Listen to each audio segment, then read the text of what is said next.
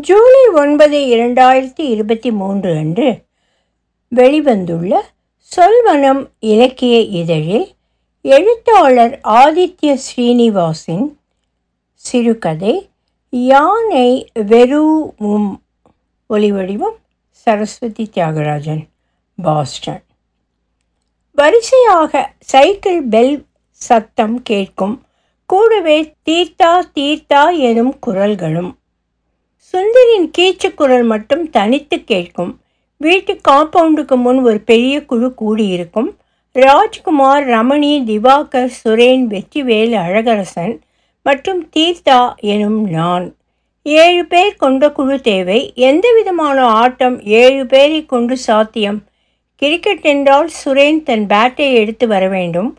பந்து ஒரு விஷயமல்ல. அடித்து பிடித்து பாக்கெட் மணி இரண்டு ரூபாய் எல்லாம் ஒன்றானால் பத்து ரூபாய்க்கு ஸ்டம்பர் பந்து.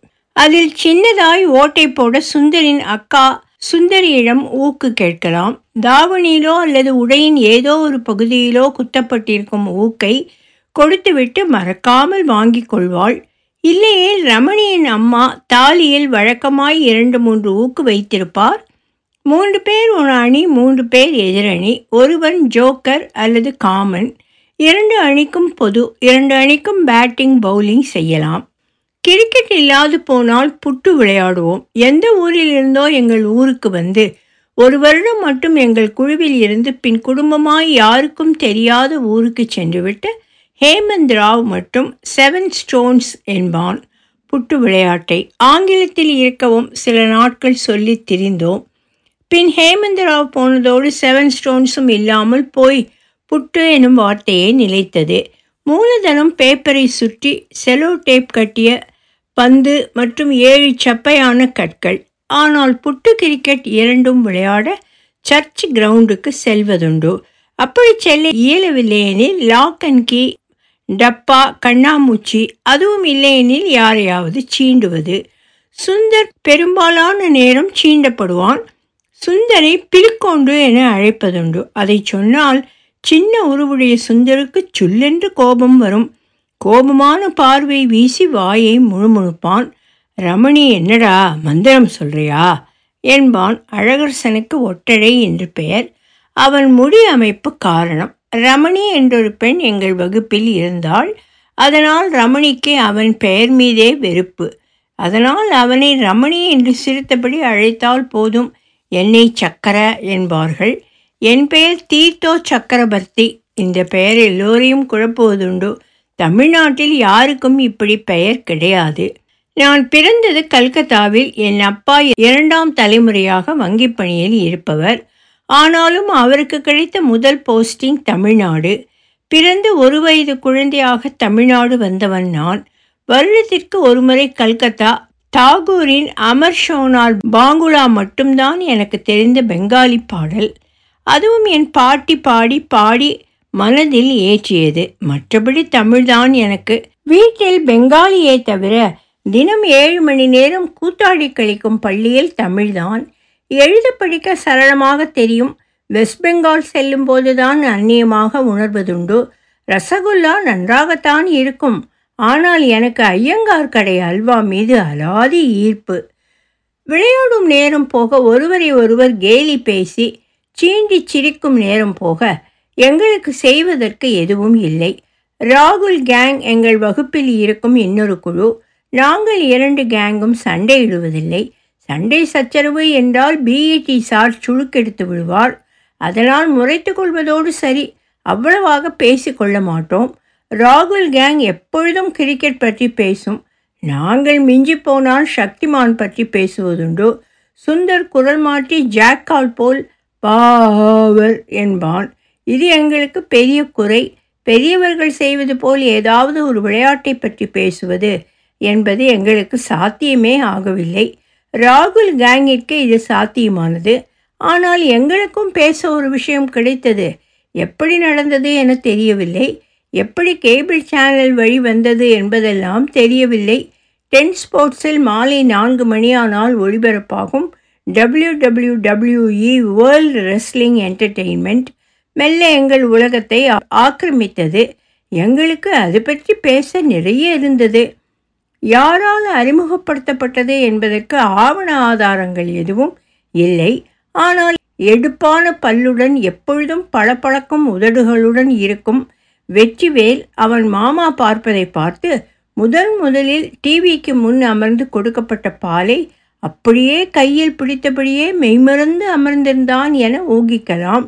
ஏனெனில் அவன்தான் எங்கள் வீட்டில் குழுமி இருந்தபோது அதிலும் கார்ட்டூன் நெட்வொர்க்கில் பவர் ஜோன் ஓடிக்கொண்டிருந்த போது எல்லா எதிர்ப்பையும் மீறி டென் ஸ்போர்ட்ஸுக்கு மாற்றியவன். அவன் மாற்றிய போது விளம்பரம்தான் ஓடிக்கொண்டிருந்தது. இருங்கடா செம்ம ஃபைட்டுடா என்றவன் எங்கள் உச்ச வசவுக்கு உள்ளானான்.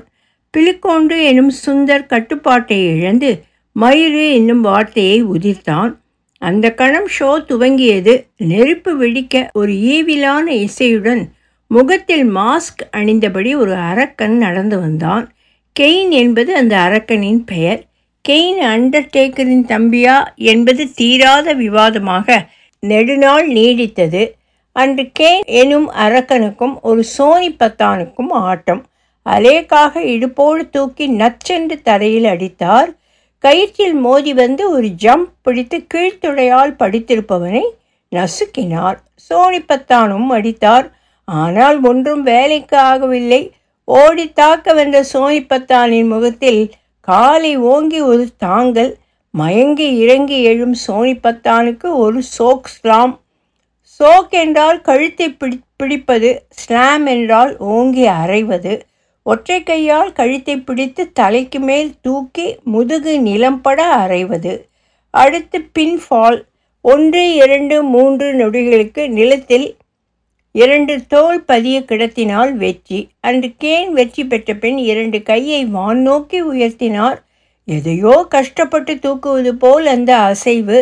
பின் நிலம் நோக்கி தடார் என இறக்கவும் ரிங்கின் நான் மூலையிலிருந்து சிவந்த நெருப்பு பீறிக்கொண்டு அடிப்பதோடு அந்த ஈவிலான இசையும் பெருகியது.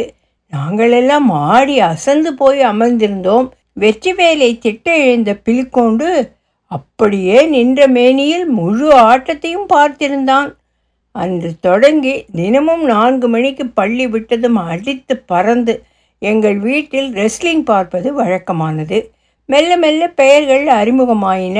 Kane Undertaker Rock Hulk Hogan Goldberg Triple H Shawn Michaels Big Show Brock Lesnar Kurt Angle Kurt ஆங்கிளா Kurt ஆங்கிளா என்பது ஒரு தீர்வு காணாமலே போனது.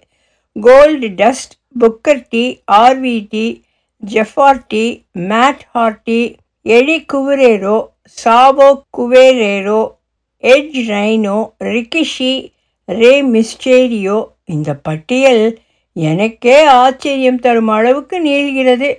இன்னும் ஒரு ஐம்பது பெயர்களை என்னால் சொல்ல முடியும். எத்தனையோ ரெஸ்லர்ஸ் வந்திருந்தாலும் எங்கள் ஒட்டுமொத்த குழுவில் ஒருமனதான ஆதரவை பெற்றது ஒரே ஒரு பெயர்தான். ஏன் என் தாத்தா தேவ் சக்கரவர்த்தி கூட அந்த ஒரு பெயருக்கு விசிறி கிறிஸ் பெனாய்டு. பிலிக்கோண்டு செய்யும் சேஷ்டைகள் நினைவுக்கு வருகின்றன. வாயிலே கிரீஸ் பெனாய்டின் என்ட்ரன்ஸ் மியூசிக்கை கொடுப்பான். ஜகு ஜகு ஜான் ஜகு ஜகு ஜான் ஜகு ஜகு ஜான் ஜகு ஜகு ஜான் பிலிக்கோண்டு மட்டும் தன்னை கிறிஸ் பெனாய்டின் வெறியனாக எப்படியோ நிறுவிக்கொண்டான் ஹெட்மாஸ்டர் ரூமிலிருந்து பச்சை பால் பாயிண்ட் பேனாவை திருடி கையில் கிறிஸ் பெனாய்டு என்று பச்சை குத்தி கொண்டான். எங்கள் குழுவை ஒருமுகமாக கிறிஸ் பெனாய்ட் ரசிகனாக்கியதில் பிலிகோண்டுவின் பங்கு அதிகம். கிறிஸ் பெனாய்ட் குள்ளமான ஆனால் கரவு சரவான சதைக்கட்டுடன் கூடிய உடல் உடையவர் ஆஜானுபாகுவான காலடிகளில் அவரால் நடக்க முடியாது. ஆக தன் வீரியத்தை வேகமான நடை மற்றும் ஓட்டத்தின் மூலம் வெளிப்படுத்துவார். நாங்கள் ரெஸ்லிங் பார்க்க துவங்கிய காலத்தில் மிகவும் சாதாரணமான பெயர் தெரியாத நபர்களுடனேயே ஆட்டம் இருந்தது பெனாய்டுக்கு. கொஞ்ச காலம் டேக் டீம் சாம்பியன்ஷிப்பை எடி குவெரேரோவுடன் பகிர்ந்து கொண்டதாய் நினைவு. ஆனால் திடீரென மேலெழுந்து வந்தார் பெனாய்டு. அவரும் பிராக் லெஸ்னருக்குமான ஆட்டம் நாங்கள் மறக்க முடியாதது. பிராக்கின் உடல் அமைப்பு முகபாவனை எல்லாமே ஒரு அரக்கனுக்கானது. அந்த பெரிய உயர்ந்த உடலை குள்ளமான கிறிஸ்பெனாய்ட் ஓடி ஓடி அடித்தது நன்றாக நினைவுள்ளது. அந்த ஆட்டத்திற்கு பின்தான் கிறிஸ்பெனாய்ட் ஒட்டுமொத்த குழுவும் ரசிகனானது. இரண்டாயிரத்தி நான்கு ராயல் ரம்பிள் நடந்தது. ஒவ்வொருவராக குறிப்பிட்ட கால இடைவெளியில் ரிங்கிற்குள் வருவார்கள். ரிங்கை விட்டு தூக்கி வீசப்பட்ட இரண்டு கால்களும் ரிங்கிற்கு வெளியில் நிலம் தொட்டால் தோல்வி. அந்த வருடம் முதல் முதலில் உள்வந்தவர் கிறிஸ் பெனாய்ட் வரிசையாக வந்து கொண்டே இருந்தனர். ஒரு புள்ளியில் சுமார் இருபது மல்லர்கள் ஒரே மேடையில். எப்படியும் கிறிஸ் பெனாய்ட் வெளியேற்றப்பட்டு விடுவார். ஏனெனில் ராயல் ரம்பிள் வகை ஆட்டம் பேருடலர்களுக்கானது ஆனால் ஆச்சரியப்படுத்தும் வகையில் கடைசி எட்டு நபர் வரையில் இருந்தார். பின் ஆறு நான்கு கடைசியாக மேடையில் இருவர் பிக் ஷோ மற்றும் கிறிஸ் பெனாய்ட் பிலிக்கொண்டு சுமார் இரண்டு மணி நேரமாக சிறுநீர் கழிக்காமல் பார்த்திருந்தான் அன்று. ஒரு பக்கம் பிக் ஷோ பெயரே சொல்லிவிடும் மலை ஒரு பெருமலை பிக் ஷோ எதிர்ப்பக்கம் சின்னதாய் கோபமான கிறிஸ் பெனாய்ட் பரியது கூர்ங்கோட்டதாயினும் யானை வெறுவும் புலி தாக்குரின் எனும் குரலை இந்த சண்டையை வைத்துத்தான் புரிந்து கொண்டேன். உச்சமான சண்டை உச்சமான சண்டை. கடைசியாக கயிற்றிற்கு வெளிப்புறம் கிறிஸ் பெனாய்ட் முடிந்த கதை என நினைத்தேன் வெற்றி சாத்தியமே இல்லை. ஆனால் பெனாய்ட் பிக்ஷோவின் கழுத்தை கைக்குள் அடக்கி பிடித்து காலை கயிற்றில் பின்னலாய் கோத்து கொண்டு தூக்கி அரீனாவுக்கு வெளியே வீசினார். நாங்கள் வெடித்து கத்தினோம் என்று. இதெல்லாம் சும்மா டிராமா என பலர் சொல்லியும் நாங்கள் நம்ப தயாராக இல்லை. அடுத்தடுத்து கிறிஸ் ஜெயித்தார். ஒரு புள்ளியில் ட்ரிபிள் ஹெச்சை தோற்கடித்து வேர்ல்டு ஹெவி வெயிட் சாம்பியன் ஆனார். காலாண்டு அரையாண்டு போன்ற பரீட்சைகளினால் சற்றே தடைப்படும் எங்கள் ரெஸ்லி மோகத்தை மொத்தமாக லீவில் சரி கட்டிக்கொள்வோம்.